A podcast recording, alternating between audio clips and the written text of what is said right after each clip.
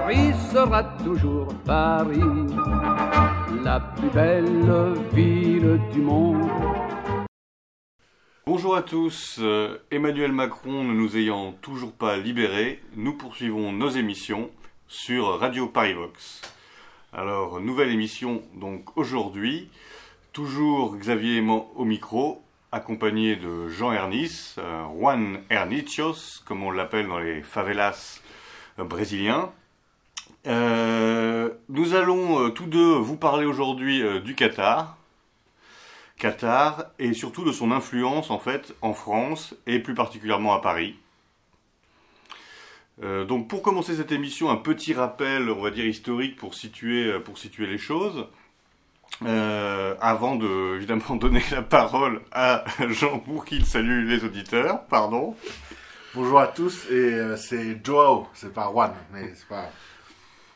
Euh, désolé, autant pour moi. Donc reprenons, comme je le disais à l'instant, un petit euh, rappel historique pour situer les choses, avant de passer à la situation plus, euh, plus française et parisienne. Donc le Qatar, donc un État dont on parle beaucoup. Le Qatar, c'est un petit émirat du Moyen-Orient, d'une superficie d'un peu plus de 11 000 km, pour une population d'environ 2 400 000 habitants. Alors pour ceux qui, comme moi, ne sont pas très bons en géographie, le Qatar est situé sur une petite péninsule qui s'avance dans le golfe Persique euh, et qui est reliée à la péninsule arabique au sud. Le Qatar a donc une frontière terrestre avec l'Arabie saoudite. Sa capitale, qui est célèbre notamment pour ses immenses euh, buildings très modernes, est Doha. Sa langue officielle est l'arabe et sa monnaie le riwal qatarien. Je ne sais pas si on dit riwal, mais... Rial, non? Rial, Rial, oui, pourquoi riwal? Je ne sais pas. Bref, euh, le Qatar donc est un petit État, petit par la taille, mais on va dire grand par euh, la fortune et la richesse, puisque les, tribus nomades qui, euh, qui, occupaient les lieux ont eu la chance de, trouver sous dans leur sous-sol des matières premières et notamment du gaz naturel. Et aujourd'hui, le Qatar est le quatrième producteur de gaz naturel au monde, après les États-Unis, la Russie et l'Iran. Il est le premier exportateur de gaz naturel liquéfié. Euh, le Qatar, c'est également un producteur de pétrole, mais de taille un peu moins importante, de taille moyenne, mais ce qui rapporte quand même des revenus assez conséquents. Euh, alors à l'origine, donc c'est une terre aride et désertique, et donc euh, comme je l'évoquais, le Qatar a longtemps été occupé par des peuplades nomades, qui se faisaient d'ailleurs régulièrement la guerre entre elles et avec les voisins, et avant de devenir, de tomber sous protectorat britannique. C'est d'ailleurs le protectorat britannique qui a mis en place, à la tête des différents, des différents clans, euh, la famille Altani. La famille Altani qui est donc euh, toujours en place aujourd'hui à, la tête, à la tête du Qatar. La famille régnante. Voilà, dont nous reparlerons évidemment dans l'émission. Alors le Qatar est devenu un État souverain en 1971 et il est aujourd'hui membre de l'Organisation euh, des Nations Unies. le Qatar, comme vous le savez sans doute tous, est une autocratie, une autocratie euh, islamiste, qui navigue donc entre un libéralisme économique effréné à l'international et rigorisme relatif islamiste sur son sol. Euh, je dis relatif parce qu'il est parfois accusé par ses voisins d'être euh, un peu plus libéral que, que les autres pays de, de, la région. Précisons que c'est du wahhabisme. On est au niveau de la religion musulmane. Donc un courant bien plus rigoriste, effectivement, et qui est un courant qui n'existe que dans les pays du Golfe. Voilà. Mais en effet, parfois accusé, entre guillemets, de, euh, de libéralisme par certains de ses voisins, euh, parce que, par exemple, c'est un, État dans lequel les, femmes ont le droit de vote, ce qui est assez rare dans les pays euh, wahhabistes. Mais ça reste quand même la charia qui s'applique au Qatar, et donc notamment les punitions corporelles et la peine de mort sont toujours pratiquées, euh, et la condamnation à mort notamment de l'homosexualité. On a entendu récemment euh, des, dire, des examens gynécologiques faits de façon forcée sur des femmes qui étaient au sein d'un avion euh, à destination du Qatar. Donc c'est des choses qui, ont, qui ont cours, voilà, on appréciera. Oui, donc un pays qui a une vitrine internationale très importante, mais qui n'en reste pas moins un pays pour le moins euh, on va dire, euh, obscurantiste sur bien, des points. En tout cas, si, on, si on jauge à l'aune des critères occidentaux. autre chose intéressante à souligner sur le Qatar, et particulièrement, on va dire, révélatrice du fonctionnement de ce, genre de, micro-États multimilliardaires, la, pardon, le Qatar est accusé par de nombreuses organisations internationales d'esclavagisme. en effet, euh, diverses organisations, diverses ONG, euh, affirment que des centaines de milliers de travailleurs migrants, pour euh, la plupart en provenance d'Asie du Sud, sont littéralement réduits à l'esclavage, notamment sur les chantiers de construction du Qatar, et notamment ceux qui sont, qui, qui sont réalisés en vue de l'organisation de la Coupe du Monde 2022. Peut-être qu'on parlera aussi de l'octroi de la Coupe du Monde au Qatar, qui est un sujet euh, au niveau de la corruption internationale qui est assez intéressant. Mais toujours est-il que donc accusations très lourdes, très graves d'exploitation et même d'esclavage vis-à-vis de, centaines euh, de milliers de personnes, de centaines de milliers de, migrants. Mais là, curieusement, le sort de ces migrants-là euh, semble beaucoup moins intéresser l'opinion publique internationale et les organisations internationales, en tout cas institutionnelles, puisque malgré des faits argumentés et démontrés par de nombreux rapports, l'Organisation internationale du travail, donc l'OIT, a décidé en 2007 de simplement clore la plainte qui visait le, Qatar concernant la violation des, droits des, travailleurs immigrés. Alors ça, c'est assez amusant parce que ces violations, elles sont, euh, elles sont avérées, prouvées, démontrées, mais on voit que quand il s'agit de faire des affaires, et des grosses, grosses affaires, euh, les, fameux droits de l'homme sont évidemment à géométrie très variable. Et on peut rajouter qu'on a des travailleurs français, des investisseurs notamment, qui ont été emprisonnés, embastillés, j'ai même envie de dire, euh, au Qatar, pour à qui on, des investisseurs à qui on a saisi les papiers, on leur a interdit de sortir du territoire. On a même des footballeurs professionnels qui pensaient trouver la poule aux œufs d'or au Qatar et qui auront trouvé une cage dorée. Et quand ils ont voulu sortir de la cage dorée, on les a mis en cage tout court. Euh, oui, et euh, on soulignera ici aussi que c'est encore une fois, ça montre que nos, chers amis euh, gauchistes, droits de l'homiste, etc., ont plus beau jeu et plus facile jeu, si je puis dire, de s'attaquer à l'esclavage il y a 300 ou 400 ans en Europe que de s'attaquer aujourd'hui au véritable, au véritable esclavage qui sévit dans, certains pays. C'est évidemment un peu plus compliqué, un peu plus, un peu plus dangereux. D'autant que là, quand on parle d'esclavage, on, ne plaisante pas. On parle même de plusieurs dizaines, voire centaines de morts, de gens qui sont morts de fatigue sur des, sur des chantiers, euh, des chantiers euh, donc notamment de construction de ces euh, futurs, futurs stades.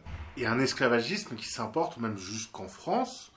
on a entendu des rumeurs dans la presse hexagonale d'esclavagisme chez des princes du Moyen-Orient, on n'a pas le, pays en tant que tel, euh, donc euh, pas forcément le Qatar, dirons-nous, euh, qui étaient dans des hôtels de luxe parisiens avec des gens qui les exploitaient allègrement et des gens qui avaient des conditions de travail vraiment indignes, qui dormaient à 10, 15 dans une même chambre, des choses qu'on n'est plus habitué à entendre dans nos contrées. Et heureusement. Oui, donc on voit une fois de plus, une fois encore, que les droits de l'homme, les fameux droits de l'homme qu'on dont on nous rabâche à longueur d'antenne, euh, dont on nous rebat les oreilles euh, quasiment quotidiennement. En fait, ce n'est absolument pas une belle idée humaniste et universelle, mais bien une arme politique qu'on utilise pour déstabiliser euh, certains et qu'on oublie bien vite quand il s'agit de faire des affaires avec d'autres. Donc voilà un peu pour donner une sorte de panorama, une petite image de ce charmant, de ce charmant pays, donc entre euh, non peut-être pas décapitation, mais flagellation hein, euh, courante, euh, condamnation à mort des homosexuels, emprisonnement à vie de certains opposants d'ailleurs, ça j'ai oublié de le citer, et gros business international. Et là donc on va venir au cœur du sujet de cette émission, car grâce à ces revenus extrêmement importants, revenus du gaz et du pétrole, le Qatar s'est progressivement construit un véritable empire à travers le monde. Deuxième PIB par habitant au monde, le Qatar. C'est-à-dire que faut se rendre compte qu'on est euh, le deuxième pays le plus riche au monde. Et donc, en effet, euh, avec, avec cet argent, il a construit un, important empire international et notamment en France et à Paris. Alors petit oubli aussi pour euh, dans ma présentation des côtés un peu sombres du Qatar, on, on, va peut-être en parler tout de suite avant de parler des investissements, c'est celui du terrorisme. Parce qu'en effet, le, Qatar est quand même régulièrement accusé, soit par des voisins, soit par des organisations internationales, de financer une partie du terrorisme islamiste international. Est-ce que Jean, tu as des éléments là-dessus? J'ai des éléments, alors que je tiens de, la presse, hein, ce pas des choses que je déterre moi-même. Alors, le Qatar est régulièrement cité euh, pour terrorisme, alors euh, que ce soit les supporters du FC Bastia qui avaient dans une banderole euh, dénoncé le Qatar finance le PSG et le terrorisme, ou, comme tu le disais, les voisins du Qatar. Donc, actuellement, il y a un embargo et un blocus financier par tous les pays du Golfe contre le Qatar, donc l'Arabie Saoudite, les Arabes Unis, le Bahreïn, qui accusent tous le Qatar de financer le terrorisme. Et euh, là, on peut par exemple parler du front Al-Nosra, qui touchait plus d'un million de dollars par mois directement par, l'Émirat du Qatar. Par ailleurs, on sait que Doha a financé des groupes extrémistes dans tout le Moyen-Orient. On peut penser euh, à des groupes euh, en Syrie, en Libye, on sait également que le Qatar a accueilli dans son pays des terroristes qui étaient pour autant recherchés par Interpol ou par des organisations internationales et euh, des terroristes qui étaient pourtant condamnés dans certains pays, même par l'ONU et les États-Unis. Et ça n'a pas valu beaucoup plus de sanctions que ça au pays. Le Qatar, en fait, a financé le terrorisme par plusieurs biais. Comme je vous disais, au Front al-Nusra, d'une façon directe. Et le Qatar était également le, médiateur et le lien entre les pays européens et les factions terroristes. On peut se souvenir d'otages qui ont été euh, libérés euh, en, Europe. Et euh, ces otages ont souvent été libérés en, contrepartie de rançon ou de caution, je ne sais pas comment on peut appeler ça, une rançon plus certainement.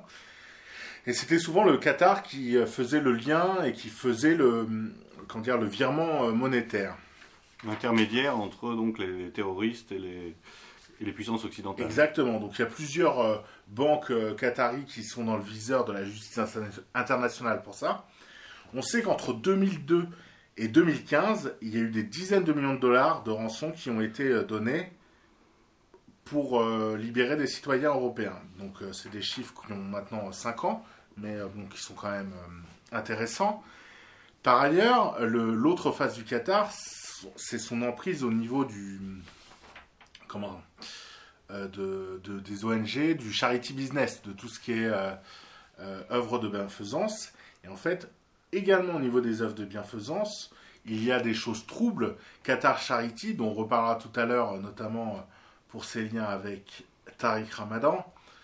Qatar Charity est une, ONG qatari, une sorte de Croix-Rouge qatari, mais qui opère uniquement dans des zones contrôlées par des groupes islamistes, euh, dans les zones de guerre, hein, j'entends, et qui opère également en France pour financer euh, des mosquées et des écoles. Donc ça, on y reviendra également tout à l'heure.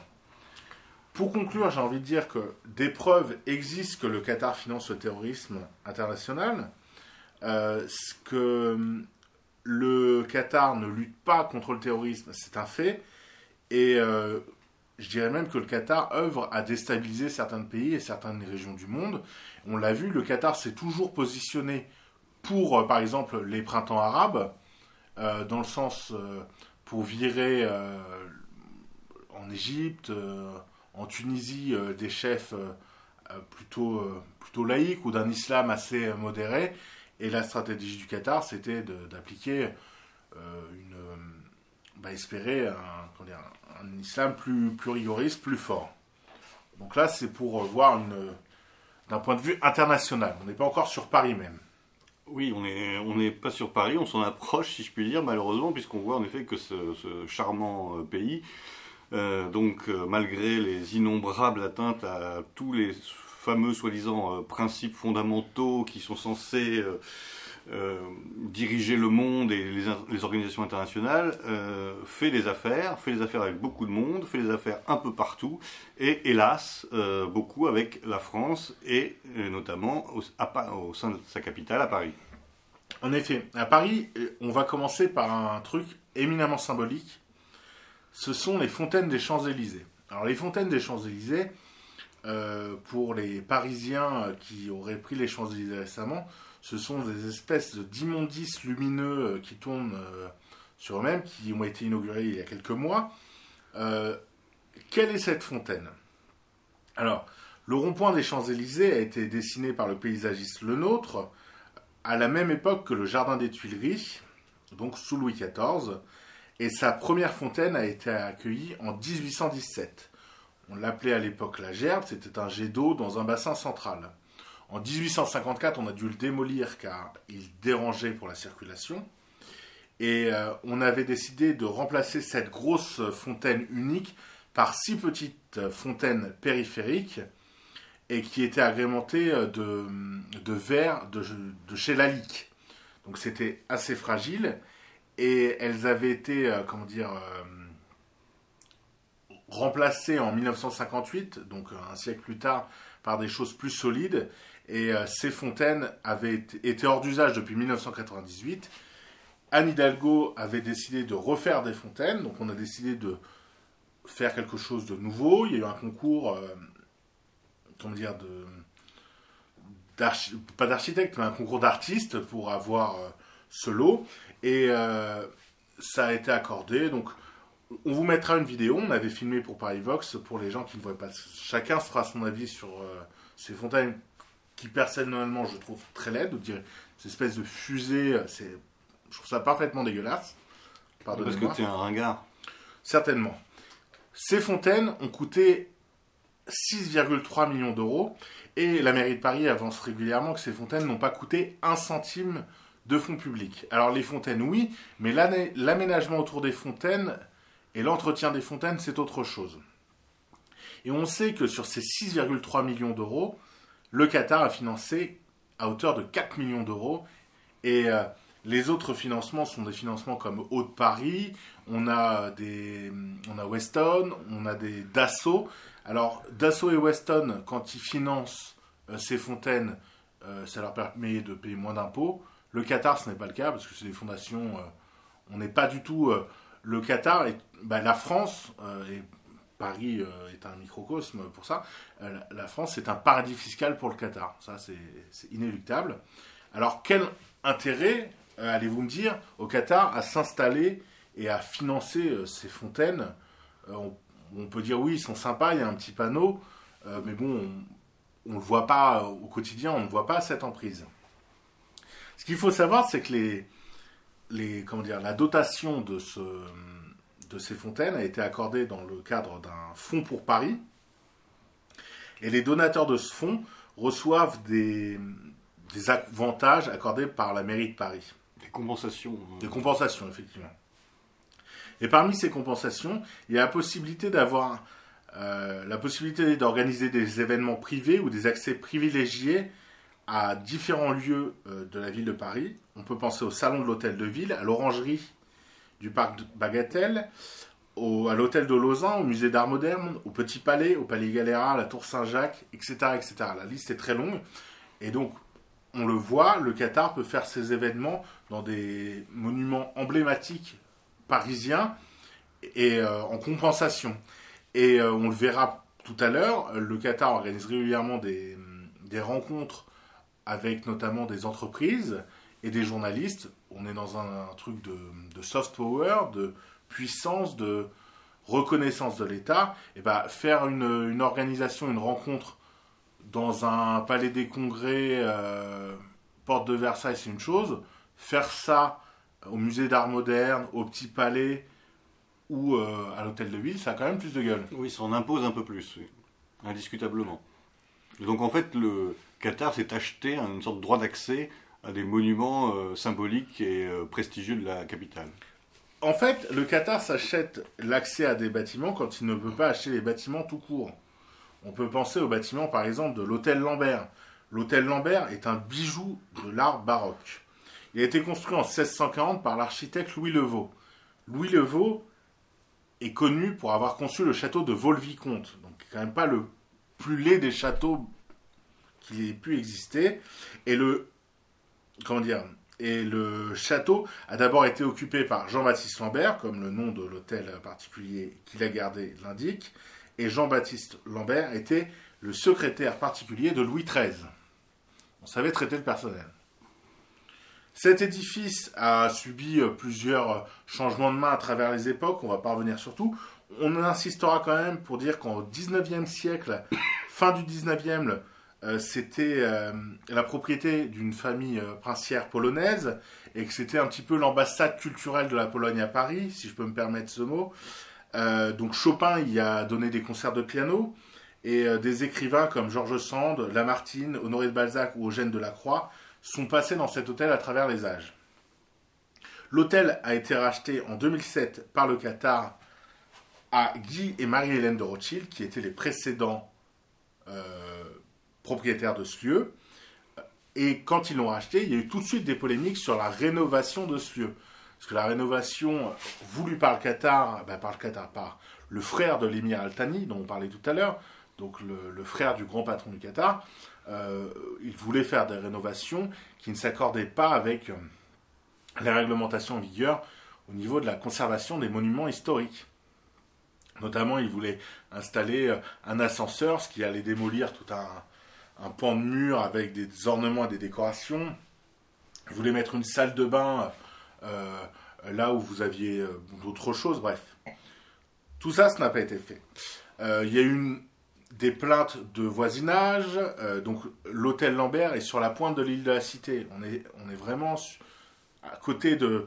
Euh, on est sur Saint-Louis-en-Lille, on est sur un truc, c'est magnifique. Vous avez la, pointe avec la vue sur la Seine, c'est un, un, bijou. Et euh, cet hôtel particulier, qui faisait l'objet de débats, bon, il y a eu une conciliation pour les travaux, mais qui ne convenait pas trop à la famille Altani. Et malheureusement, un feu mystérieux a attaqué le bâtiment en 2013. Depuis, le bâtiment a été restauré à l'identique de façon extérieure, mais très peu de personnes, et même les gens des monuments euh, de Paris qui suivent, et des bâtiments nationaux qui suivent le, chantier, n'ont approché l'intérieur du bâtiment. On ne sait pas trop ce qu'il en devient, et l'incendie, euh, malheureusement, arrange bien des gens. Alors je ne dis pas que c'est un incendie voulu, mais en tout cas, il a rangé. Non, ne sombrons pas dans le complotisme. On parlait des possessions, donc là on a parlé de cet hôtel Lambert, on peut parler d'autres hôtels particuliers. Donc on a l'hôtel Kinski, l'hôtel Landolfo Carnaco, l'hôtel d'Evreux, l'hôtel Gré d'Albion, l'hôtel de Coilin. L'hôtel de Coilin, c'est l'hôtel jumeau à l'hôtel de Crillon sur la place de la Concorde, qui héberge notamment l'Automobile Club de France et ses fameux dîners du siècle. Euh, on a également l'immeuble euh, des Virgin Megastore sur la Champs-Élysées, qui est dorénavant, qui est devenu depuis autre chose, un, printemps, on y reviendra peut-être. Euh, le, le, bâtiment d'HSBC, le Lido, l'immeuble du siège du Figaro appartient au Qatar, le bâtiment du Royal Monceau, l'hôtel Royal Monceau à Paris, l'hôtel Peninsula qui était un bâtiment Napoléon III, une résidence donc on voit, il y a un petit peu partout, et il y en a bien d'autres. Hein. Là, je cite les choses emblématiques, hein, les choses historiques ou euh, décisives. Oui, donc on voit déjà qu'au niveau de l'immobilier, euh, il y a un parc immobilier euh, très impressionnant par son prestige, mais aussi par son importance, on va dire, financière, et, même par sa quantité, qui appartient donc dorénavant à ce, à, ce pays islamique qu'est le Qatar. Mais il n'y a pas que donc des endroits prestigieux, des hôtels, des hôtels particuliers, etc. Il y a aussi un certain nombre d'entreprises euh, françaises ou franciliennes qui sont, euh, qui sont passées sous, sous la main, enfin sous le, sous le commandement, sous la direction sous le, de, du Qatar. Alors, peut-être en citer quelques-unes pour, pour, donner encore une fois une, une idée de, de, de l'immensité du, du, pouvoir qatari euh, sur notre sol. Alors, des entreprises à proprement qatari, il y en a assez peu. Par contre, des entreprises où le Qatar est actionnaire, voire actionnaire majoritaire, ou premier actionnaire. Par exemple, c'est le cas de hum, Lagardère. Euh, alors, chez Lagardère, c'est très mouvant, donc ça a peut-être changé depuis ce que je dis, auquel cas, vous veuillez m'en excuser. Mais quand le Qatar investit chez Lagardère, le Qatar prend 13% des parts du groupe Lagardère Média. Donc Lagardère Média, c'est Europe 1, Paris Match, le JDD, et puis plein d'autres choses. Hein. Il y a une très grosse galaxie. Donc ça a peut-être changé au niveau des pourcentages. Et ça, veuillez m'en excuser. On est, On n'est pas financier, mais toujours est-il que le Qatar a des parts dans énormément de groupes. On peut penser au groupe Airbus, on peut penser donc les hôtels à Paris, le Bouddha Bar Hotel, le Peninsula Royal on en a parlé. On peut penser au groupe Le Tanner, qui est totalement qatari maintenant. Le Tanner, les... Les maroquineries. Le Sistra, également. Sistra, qui est euh, tout ce qui est, euh, qui est des domaines de pointe. Thales, Thales, domaine de pointe également. Vente privée, c'est plus anecdotique. Là, on n'est pas sur des domaines de pointe, mais Schneider Electric, Veolia, Dassault Aviation, Balmain, Printemps, et donc Printemps, le Printemps euh, Haussmann, et comment dire, et appartient au au Qatar aussi et le groupe Printemps aussi. Et ce qui est intéressant sur le groupe Printemps, c'est que quand le groupe Printemps a été racheté par le Qatar, le groupe Gary Lafayette donnait 200 millions d'euros de plus que le Qatar pour le rachat. Et malgré tout, c'est le Qatar qui a obtenu la mise. Étrange, encore une fois.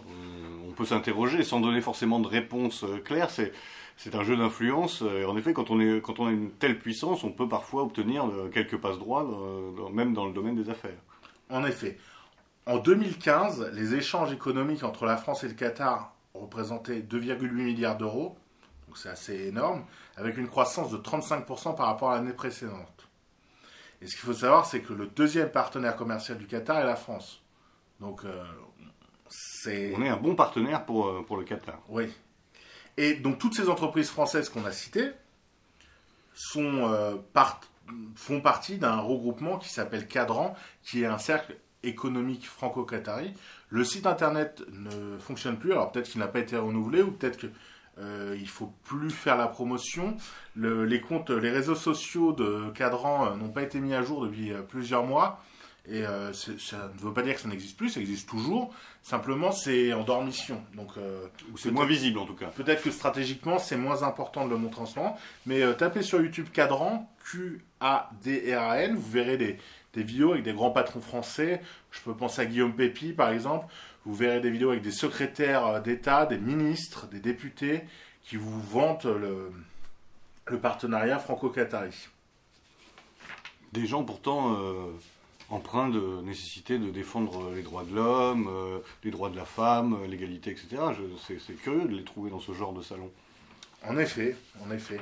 Et euh, tu parles, Xavier, des droits de l'homme et des, droits de la femme, etc. On peut penser, ce, ce dont on parlait tout à l'heure, du, Qatar Charity Fund. Donc en Europe, euh, le fonds euh, Qatar Charity a versé 30 millions d'euros en Europe pour la création ou la contribution à 138 écoles ou mosquées sur euh, le territoire européen. Donc on ne parle pas que de la France ou de Paris, mais c'est assez général. Dans, le même, dire, dans la même veine et lignée d'influence par le pognon, on peut penser au fonds du Qatar pour les banlieues. Donc ce fonds Qatar pour les banlieues, on en a parlé en 2011, fin 2011 et début 2012, avant l'élection présidentielle. Et ça avait fait un véritable scandale. Marine Le Pen disait que la France était achetée et vendue à la découpe au Qatar et qu'on offrait euh, nos banlieues à un islamisme. Alors François Hollande, euh, dans son grand souci de synthèse, a dit non, on va, régler tout ça. Et donc l'une des premières décisions qu'il a prises, d'un point de vue en tout cas euh, géopolitique avec le Qatar, ça a été de rencontrer euh, les, dire, les, responsables euh, économiques du Qatar et de leur dire ce fonds pour les banlieues, on ne peut pas le faire parce qu'un fonds pour les banlieues, politiquement, ça ne passe pas en France. Et donc le projet a été abandonné. à la place de ce projet pour les banlieues, il y a eu un projet de fonds pour les petites et moyennes entreprises qui a été abandonné en partie par la Caisse des dépôts. Et ce fonds pour les entreprises à viser euh, quasiment exclusivement des PME en banlieue au final. Donc on le voit euh, comme d'habitude, euh, en fait on, change l'emballage et puis le fond est le même. Le fond est le même.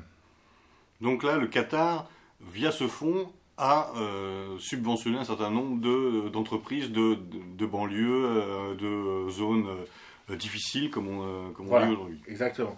Et, pardon, excusez-moi, Qatar Charity, qui était l'employeur de Tariq Ramadan avant ces derniers euh, souci judiciaire et verser jusqu'à 35 000 euros par mois à ce, bon Tariq qui doit se trouver euh, bien dépourvu aujourd'hui parce que 35 000 euros par mois, c'est pas mal. C'est un, bon, salaire, c'est correct, c'est correct, indiscutablement.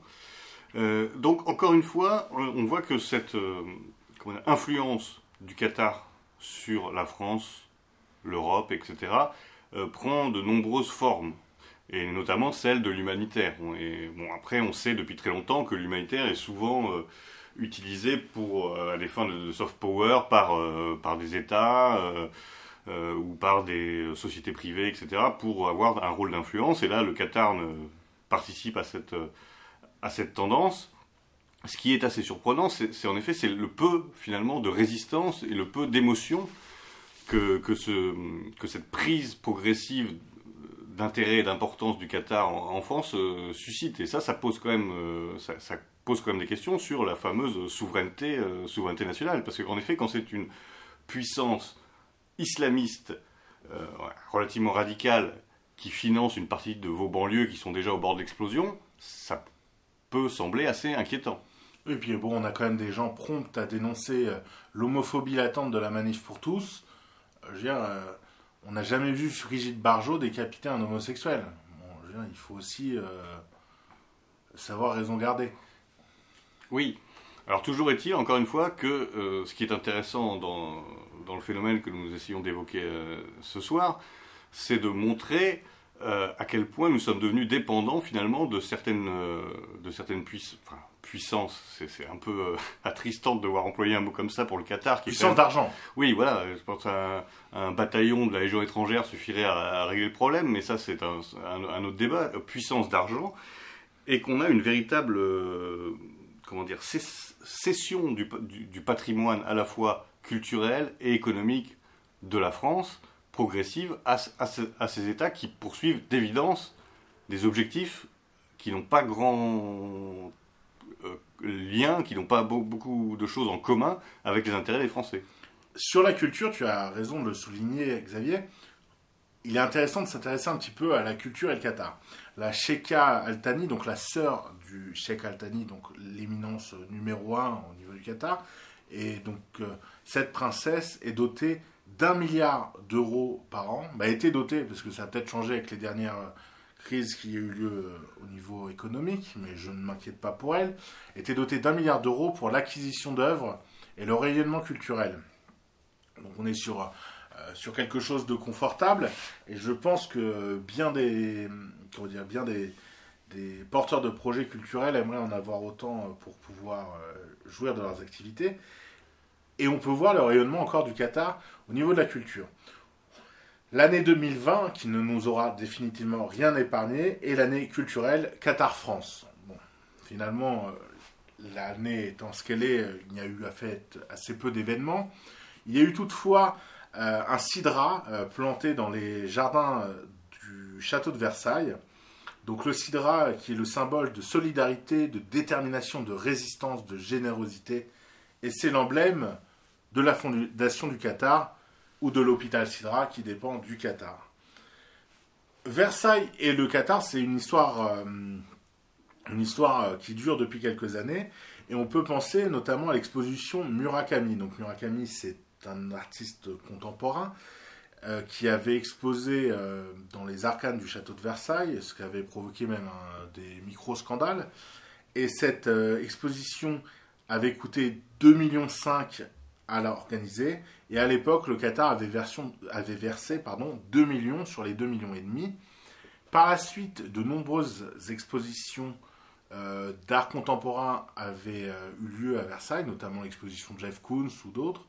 Et euh, celles-ci n'avaient pas fait l'objet de subventions par le Qatar, mais elles étaient attendues et espérées par les administrateurs de Versailles qui s'étaient dit, bon, là, on, on tient un truc, ils vont filer du fric, et au final, ils en ont donné pour la première exposition, ils n'en ont pas eu donné par la suite, et d'ailleurs, ces expositions sont, sont arrêtées, et ce qui est assez drôle, c'est que ces expositions, en fait, les chiffres de, comment dire, de, de données de visite des expositions sont les chiffres des visiteurs du château. Et en fait, c'est assez, assez fallacieux comme procédé. Est-ce que les milliers, centaines de milliers de gens qui viennent chaque année visiter Versailles viennent pour voir Jeff Koons ou est-ce qu'ils viennent pour visiter le Palais des Glaces La Galerie des Glaces et euh, La Galerie des Glaces, le, le, château, les jardins. Voilà, bien sûr. Là, il y a un raccourci un peu facile. Voilà, c'est un peu, c'est un peu facile. Sur le, la culture, on voit que c'est un vrai, un vrai enjeu. Le Louvre, par exemple, qui a notamment sa salle des arts de l'islam, euh, n'est pas du tout, mais du tout, ne touche aucune subsiste du Qatar. Pourquoi? Euh, Le Qatar est financé par des Saoudiens, pour euh, beaucoup, et des Émiratis. Et on l'a vu, le Louvre avait ouvert une... Le Louvre, hein, pas le Qatar. Le Louvre, oui. Pardon. Le Louvre avait ouvert une... une comment dire une succursale, j'ai envie de dire, une à Lens, donc rien à voir, et une à Abu Dhabi. Donc dans les deux cas, on s'adresse à des gens qui ne vont pas tous les jours au Louvre. Et dans le Louvre d'Abu Dhabi, euh, dans, donc Abu Dhabi qui, qui dépend des Émirats arabes unis, je vous le rappelle, euh, le Qatar ne figurait pas sur les plans exposés. Donc on voit que tout ça, c'est des outils géopolitiques et euh, c'est quand même bien dramatique de voir qu'un fleuron comme le Louvre se retrouve pris en tenaille dans des... Dans des luttes d'influence entre le Qatar et les Émirats arabes, quoi, grosso modo. Quoi. Exactement. Donc Versailles pour le Qatar, le Louvre pour les Émirats. Il y a un peu de ça. Pour les Émirats et les Ch'timis. Oui, on ne fera pas l'insulte à nos camarades du Nord à les mettre quand même sur le, sur le même plan. Oui, ils mangent des frites bien meilleures. On peut parler du sport peut-être. Ah, je sais que c'est un sujet sensible, alors je ne sais pas si on allait pouvoir l'évoquer, mais bon, euh, tu es courageux, donc en effet, on va peut-être parler du sport et donc, a fortiori, du PSG. Et pas que. Et pas que. Donc le PSG, euh, le Qatar au PSG, c'est entre 1 milliard et demi et 2 milliards d'investis. Il ne faut pas avoir peur de le dire, c'est une forme de dopage financier. Mais l'investissement n'est pas que sportif. On l'a vu récemment, le Qatar vient d'investir 200 millions d'euros pour le futur centre d'entraînement qui prendra euh, place à Poissy, le PSG quittant son centre historique de Saint-Germain-en-Laye centre euh, et cœur euh, du Paris Saint-Germain, car sans Saint-Germain, pas de Paris Saint-Germain. On viendra peut-être un jour là-dessus, qui sait. Le, le, PSG pour le Qatar, c'est un outil vraiment de communication, de visibilité. Et on parlait tout à l'heure des accusations de terrorisme sur le Qatar. En 2017, lorsque le blocus a été instauré par l'Arabie Saoudite et les autres pays du Golfe vis-à-vis du Qatar. Le, Qatar a répliqué un mois après en achetant Neymar Junior au PSG. Alors, l'achat de Neymar euh, répondait à l'humiliation subie contre Barcelone, mais elle répond aussi à l'humiliation subie dans le Golfe en disant Ah, on peut plus euh, faire de business? Ben, Bam, 220 millions d'euros, le plus gros euh, transfert de la planète euh, business football. C'est pas anodin. Et en achetant Neymar, souvenez-vous, Neymar sur la Tour Eiffel. Je sais pas si tu te souviens Xavier de ces images qui avaient fait le tour de. Ah, ça m'avait beaucoup ému. D'internet. Est-ce que tu sais combien ça avait coûté au PSG et donc à ses propriétaires de mettre le portrait de Neymar et bienvenue Neymar Junior sur la Tour Eiffel et l'éclairage rouge et bleu? J'ai pas vraiment d'idée, on va dire 100 000 euros. Ah, tu es bien généreux. C'était 50 000. Ah. Donc, pour le coup, c'est à la fois une somme et à la fois très peu, parce que cette image a fait le tour du monde. Elle a été reprise par oui, pour une campagne euh, de pub internationale, c'est pas très cher payé. Elle a été reprise par toutes les agences de presse, donc euh, finalement, c'est pas mal. Sur le PSG, il y a des les choses qui dérangeaient un peu ont été effacées. Donc, certes, les supporters les plus indésirables ne sont pas revenus, mais euh, le, on peut penser au berceau de Louis XIV, qui ne figure plus sur le blason du logo du Paris Saint-Germain. Et euh, le PSG, euh, dorénavant, n'oublie pas de fêter et de célébrer l'Aïd el-Kébir ou l'Aïd al-Adha à tous ses supporters, qui est assez nouveau. alors, après, rendons justice au club parisien. D'autres clubs, même qui ne sont pas sous pavillon qatari, procède à ça, joie du football business aussi. On peut penser à Liverpool ou même le Celtic euh, Glasgow qui, qui a pratiqué ça. Donc, c'est pas euh, dévolu au seul Paris Saint-Germain. Bon, c'est quand même à noter. Dans cette, euh, on parlait de la guerre entre le, les pays du Golfe et la France est toujours pris en otage. Et ben, le sport n'est pas, pas écarté de ça. Le, PSG donc est Qatari, on le sait. Manchester City appartient à des à des Émiratis. Et un nouveau venu dans le football vient d'arriver, c'est le Bahreïn, qui a investi au Paris FC, donc le frère ennemi du Paris SG, euh, qui euh, est en deuxième division. Mais là, cette année, ils ont levé euh, quelques millions d'euros. On est vraiment sur des petites sommes.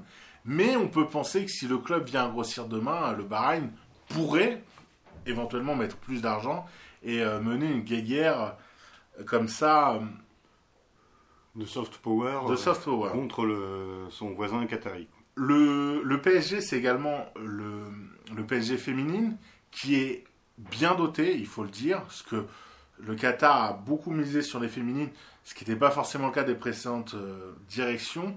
Et euh, je pense que ça aussi, c'est du soft power. Le Qatar aime les femmes, aime les femmes qui font du sport. Et donc, on les finance à Paris, même si à Doha, elles ne peuvent pas en faire. Oui, ça, c'est toute l'hypocrisie aussi. Euh, de ces, politiques euh, d'affichage, en fait, et de contraste entre les faits, euh, le, vécu euh, sur place et ce qu'on veut faire passer sur la possibilité d'un islam tolérant, etc., etc. On, le voit dans beaucoup d'autres domaines, mais c'est aussi en effet frappant dans, le sport et dans ces tentatives de communication. Le PSG, c'est également sa fondation, donc une fondation qui œuvre pour les enfants les moins aisés de la capitale, donc euh, toujours euh, ces quartiers euh, populaires, le 18, le 19e, avec des écoles de football, avec des académies également, ou des garderies pour les enfants, des cours de soutien. Donc on voit toujours un accompagnement, le PSG sympa. Et le PSG, c'est également le PSG handball et le PSG judo, donc qui font partie de la galaxie omnisport du club. Donc l'omnisport, c'est quelque chose qui a existé au PSG. Il y a eu un PSG euh, ben, handball par le passé, judo. Euh, il y a eu un PSG euh, basket, rugby également à l'époque, une saison. Le Stade Français était dans le giron. Bon, c'est quelque chose qui avait été abandonné par Canal+, mais ça revient. Et en fait, ce qui est intéressant, c'est que ça revient, mais ce n'est pas revenu pour tous les sports. Par exemple, alors que le basket cherchait des financements, le Qatar n'a jamais mis un centime dans le basket. On sait par contre qu'ils ont investi massivement dans le handball et dans le judo. Alors, ça, je veux. Bon, ça à prendre avec des pincettes, mais pour le judo, on sait que le, parrain du PSG judo, c'est euh, Teddy Riner, donc un des sportifs euh, les plus euh, distingués en France dans, sa, dans catégorie, dans son sport. Donc, c'est bien d'avoir ce sportif-là dans, son écurie. Et on sait qu'au niveau du, du judo, il y a également l'ombre de David Douillet qui aurait plané lors de la refondation du PSG Judo.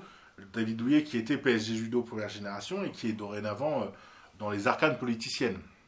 Alors moi j'avais une question pour toi sur le, PSG, c'est est-ce que tu penses que le niveau de jeu actuel du PSG est une forme de résistance en fait à la politique de promotion du, Qatar et une façon de s'aborder en fait cette, tentative euh, euh, d'imposer sa loi à Paris? Bah effectivement, hein, champion quasiment tous les ans, une finale de Ligue des Champions l'an dernier, quatre titres gagnés. On peut penser ça. c'est toujours de bon ton de cracher sur le PSG, donc je vous laisserai cracher. Vous ne savez faire que cela. On parlait du PSG, on va pas s'éterniser dessus parce que voilà, on entend des choses fallacieuses et dégueulasse. passons à un autre sujet. Et on peut penser au prix de l'Arc de Triomphe. Le prix de l'Arc de Triomphe est un prix équestre qui a lieu chaque année depuis 1920. Donc, on, fête euh, le centième anniversaire du prix cette année. Et c'est un prix qui a une saveur toute particulière parce que c'est un prix qui a été créé en hommage euh, à la victoire de la Première Guerre mondiale. Et maintenant, le prix Arc de Triomphe s'appelle le prix Qatar Arc de Triomphe. Et donc là, c'est quand même hautement symbolique. On parle de là d'une... Moi, personnellement, je dois le, reconnaître, je ne savais pas que cette compétition était un hommage à cette parade équestre qui a eu lieu sur les Champs-Élysées et autour de l'Arc de Triomphe. Moi non plus. Moi je pensais que c'était juste l'occasion euh, pour les bourgeoises de Paris de sortir des très beaux chapeaux. Mais- Moi aussi. Et maintenant, elles sortent des beaux chapeaux et des beaux chapeaux aux couleurs du Qatar. Donc, le, tout ce qui est équestre, c'est un sport apprécié au, au Qatar. Il faut pas se mentir, ils ont des chevaux, tout ça. Mais le fait de voir le prix Qatar de Triomphe, bon, encore une fois, on, on brade les, les, les bijoux. Et le On prix brade les Qatar. symboles, on brade aussi les symboles. Voilà. C'est sûr que le- les, les poilus de 14, euh, les pauvres, euh, bon, ils doivent se retrouver dans leur, dans leur tombe. Enfin, en voyant l'état de leur pays, ils doivent passer malheureusement leur temps à faire des. Mais ça doit être des centrifugeuses, les pauvres. Euh, c'est- mais c'est terrible, on, on en plaisante, mais c'est euh, c'est en effet un peu accablant. Et donc ce, ce prix est richement doté. Alors en 2014, il était doté de 5 millions d'euros, donc c'est quand même une sacrée somme, ce qui en faisait la course la mieux dotée au monde. Si j'ai bien compris, selon Wikipédia, la somme serait descendue à 3 millions d'euros euh, dorénavant, mais on reste quand même sur une course très bien dotée, une course euh, à la résonance mondiale. hein. Il y a plusieurs courses comme ça, il y a le Grand Prix de l'Amérique et euh, le, prix Arc de Triomphe qui sont des prix euh, éno- éno- énormément cités. On aurait pu également parler, dans l'influence du Qatar, de Bein Sport. Bein Sport, qui est une chaîne de rediffusion sportive, qui a été créée pour financer les droits TV sportifs. On sait que Bein a financé à perte le championnat de France de football, et même le championnat de handball est financé à perte. Mais euh, c'est euh, encore là, on offre euh, aux Français du sport pour pas cher, j'ai envie de dire, et on s'offre une bonne promotion. Bein Sport, c'est la branche sportive et occidentale de Al Jazeera. Alors, oui, c'est important de citer aussi Al Jazeera. ouais. Bein, c'est beaucoup plus vendeur, mais euh, voilà, c'est Al Jazeera Sport à la Parce base. qu'Al Jazeera est une, est une chaîne qatari qui Bien est sûr. devenue un peu le, CNN euh, musulman. Oui, le, le France 24, euh, le TV5 Monde euh, musulman, et le Al Jazeera, et je terminerai par ça sur ma petite présentation, Al Jazeera Plus, qui est la vitrine LGBT, gender fluide, pff, Black Lives Matter et tout. Ben, en fait, on est sur le summum du progressisme. À J+, euh, bon, si vous ne connaissez pas ces vidéos, allez vous en mettre une petite ou deux, vous verrez que c'est quand même le summum de la propagande.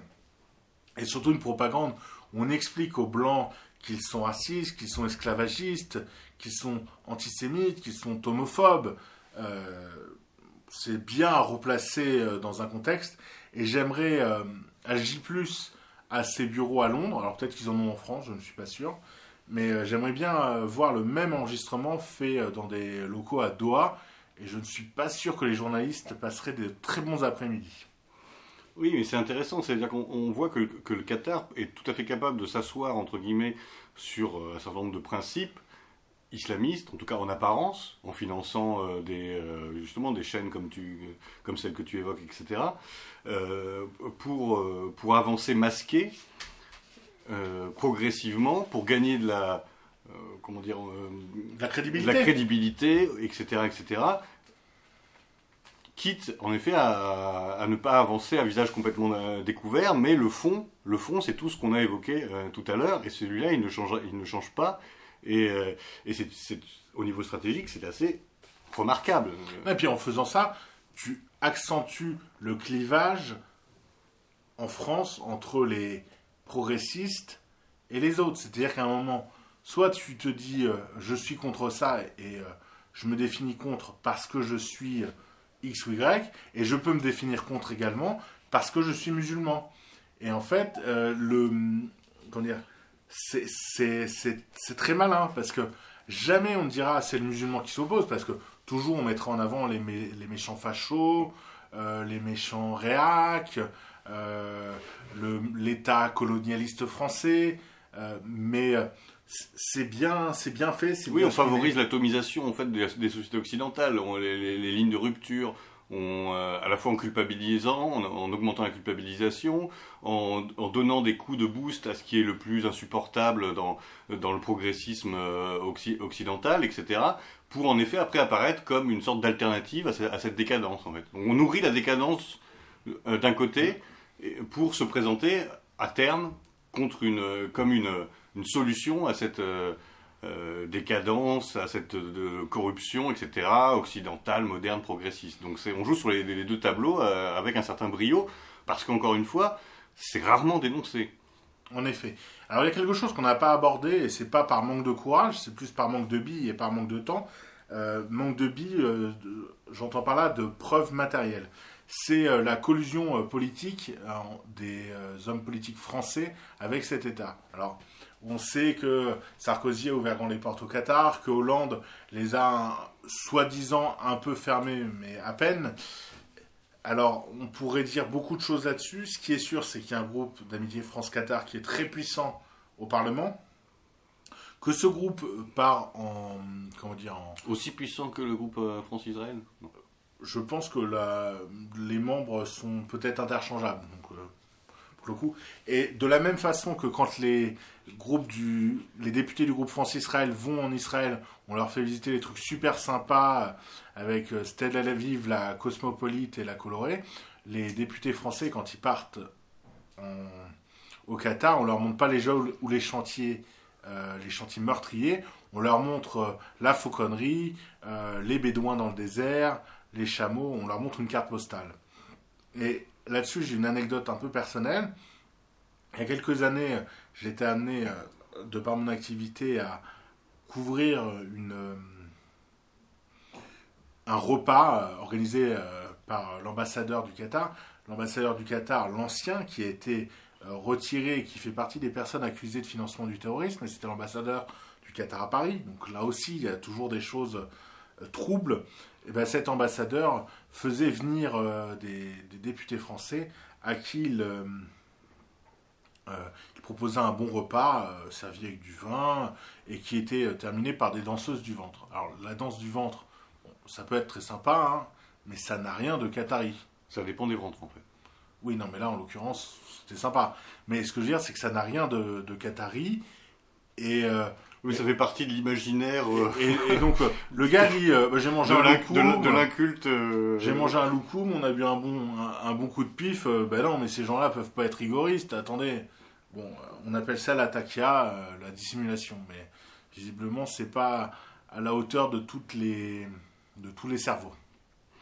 Oui, surtout quand il y a euh, un peu d'argent sans doute derrière et des, des, contrats et des affaires qui se, qui se nouent. Oui, par exemple, bon, le, la France a vendu 24 rafales au Qatar. Donc tu disais qu'une troupe de la Légion suffirait à l'anéantir euh, bon, si on n'a pas livré les, pilotes, peut-être. si on a livré les pilotes, ce sera un peu plus problématique. Ils ont peut-être plus de rafales en état de marche que l'armée française. Toujours est-il qu'au-delà de, la blague, il y a de vraies questions à se poser autour du Qatar. On a fait un tour euh, bon, euh, qui est court, qui est rapide. On aurait pu dire beaucoup d'autres choses. On a oublié plein de trucs. On va nous dire oui, ils, détiennent aussi ça, ils détiennent ça. Oui, ils détiennent beaucoup de choses. Et ce qu'ils détiennent, c'est mouvant. Euh, mais ce qu'il faut savoir, c'est que toutes les entreprises stratégiques euh, bossent avec le Qatar actuellement. Le plus gros chantier d'énergie solaire qui sera mené par Total euh, demain est, prévu au Qatar et financé par le Qatar. Tout. Je ne dirais pas que tout est lié, mais beaucoup de choses remontent au Qatar. C'est intéressant. Voilà, c'était, je pense, une émission intéressante le but, c'est... c'est... de faire un éclairage, en fait. C'est de faire un éclairage sur quelque chose dont on ne parle pas forcément beaucoup, surtout en ce moment où on est en effet omnubilé par d'autres problématiques. Euh, euh, l'élection aux États-Unis, euh, le Covid, évidemment. Les, guerres aux frontières de, enfin, la, guerre en Arménie, à juste titre, hein, on, on, a évidemment bien raison de s'en occuper, mais il y a des choses qui se font euh, discrètement depuis des années et qui sont peut-être euh, plus dangereuses que d'autres, qui sont plus visibles pour la destruction en fait de notre souveraineté euh, nationale, souveraineté européenne même. Donc l'idée c'était un peu de, mettre ça en évidence, notamment pour Paris, hein, parce qu'à Paris on a évidemment un maire qui fait beaucoup de tort à, la capitale, qui est très décrié, même si elle est brillamment réélue, donc c'est toujours un peu la problématique. Euh, mais euh, le seul danger pour Paris, c'est pas euh, les Khmers rouges et les euh, bobos, euh, les bobos, les Khmers rouges et les Khmers verts, pardon, oui, parce qu'il y a un peu les deux. hein, dans la, il y a encore les il y a encore quelques communistes dans la. Bah, L'adjoint au maire, Yann Brossard. Donc euh, voilà, l'alliance Khmer rouge, Khmer vert plus bobo, euh, oui, c'est un danger pour Paris, mais il y a des choses sans doute beaucoup plus importantes en termes d'argent, en termes de euh, perte de patrimoine, en, en termes de perte de souveraineté, de perte d'identité, à travers ce genre de, euh, comment dire, de, de- de prise de pouvoir de nations étrangères et de nations étrangères euh, hostiles euh, fondamentalement à notre mode de vie, à notre vision du monde, etc., etc., et qu'il est donc intéressant de, de dénoncer. Il faut essayer de poser des questions. Il faudrait mettre ça aussi sur, le, sur la table et ne pas rester toujours en, en surface des choses. Euh, oui, les trottinettes à Paris, euh, c'est embêtant. Euh, les investissements massifs du Qatar, ça l'est peut-être encore plus. Et parfois, les deux sont liés. Je finirai par deux choses sur le Qatar. Euh, dans un journal de bord que je ne saurais pas dater, Jean-Marie Le Pen disait il y a quelques années euh, Oh, le Qatar, de toute façon, le jour où on prendra le pouvoir, on les foutra dehors. On reprendra. Tout ça, c'est des actes de propriété. Alors, il y a des actes de propriété, et sans vouloir euh, porter injure à, M. Le Pen, il y a également des actes de- des pourcentages dans des entreprises, et ça, je pense que c'est vraiment là-dessus qu'il faut insister. Oui, effectivement, un hôtel particulier, c'est embêtant, mais il y a également un investissement euh, stratégique.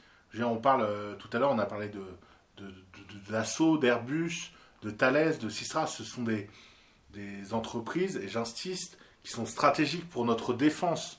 Euh, on est sur des, des domaines d'excellence normalement, et euh, qui partent petit à petit. Oui, de sécurité nationale, etc. Oui. Donc oui, la, gravité est importante. Et d'où l'intérêt d'en euh, parler, parler ce soir. Alors, euh, on me dit euh, sur Twitter que Marine Le Pen aurait changé d'avis vis-à-vis du, du Qatar parce qu'il paraît que les chats là-bas sont très bien traités. Ah, si les chats sont très bien traités, eh ben, peut-être qu'elle en prendra plus soin que certains de ses amis à qui elle en a donné.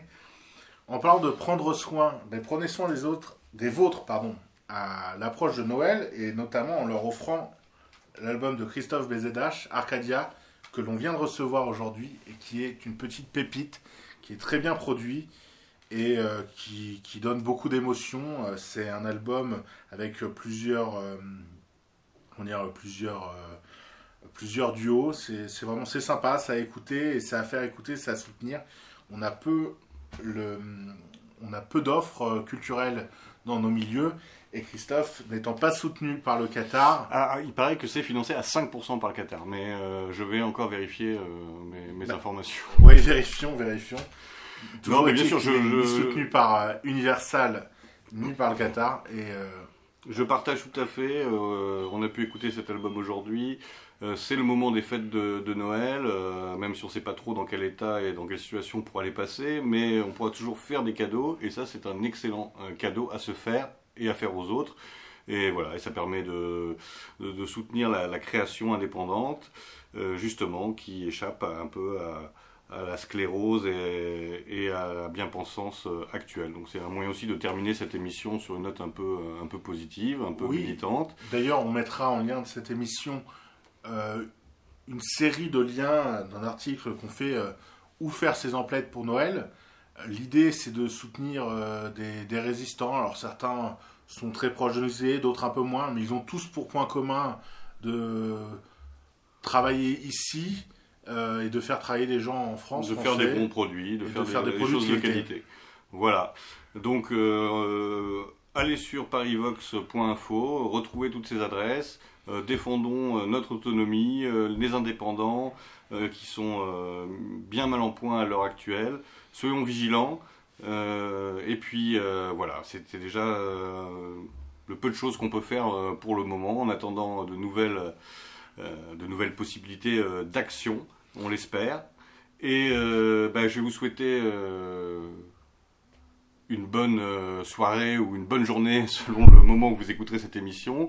Rendez-vous la prochaine fois. Merci encore à Méridien Zéro, qu'il faut soutenir également. Oui, parce que Méridien Zéro, après cette émission, va perdre toutes les subsides versés par le Qatar depuis des années, et elles sont conséquentes. Je crois que ça euh, autour de 0 euros, je crois. Je, ne saurais dire. Je ne saurais dire, mais il faut, il faut combler ce que le Qatar ne donnera plus et n'a jamais donné. Donc soutenez Méridien Zéro. Mais plus sérieusement, nous sommes peu, mais nous avons euh, la possibilité de nous défendre en étant solidaires, en étant généreux. Euh, Soyons-le plus que nos adversaires. Sur ces très bonnes paroles, à très bientôt. Merci à tous. Paris sera toujours Paris, la plus belle ville du monde.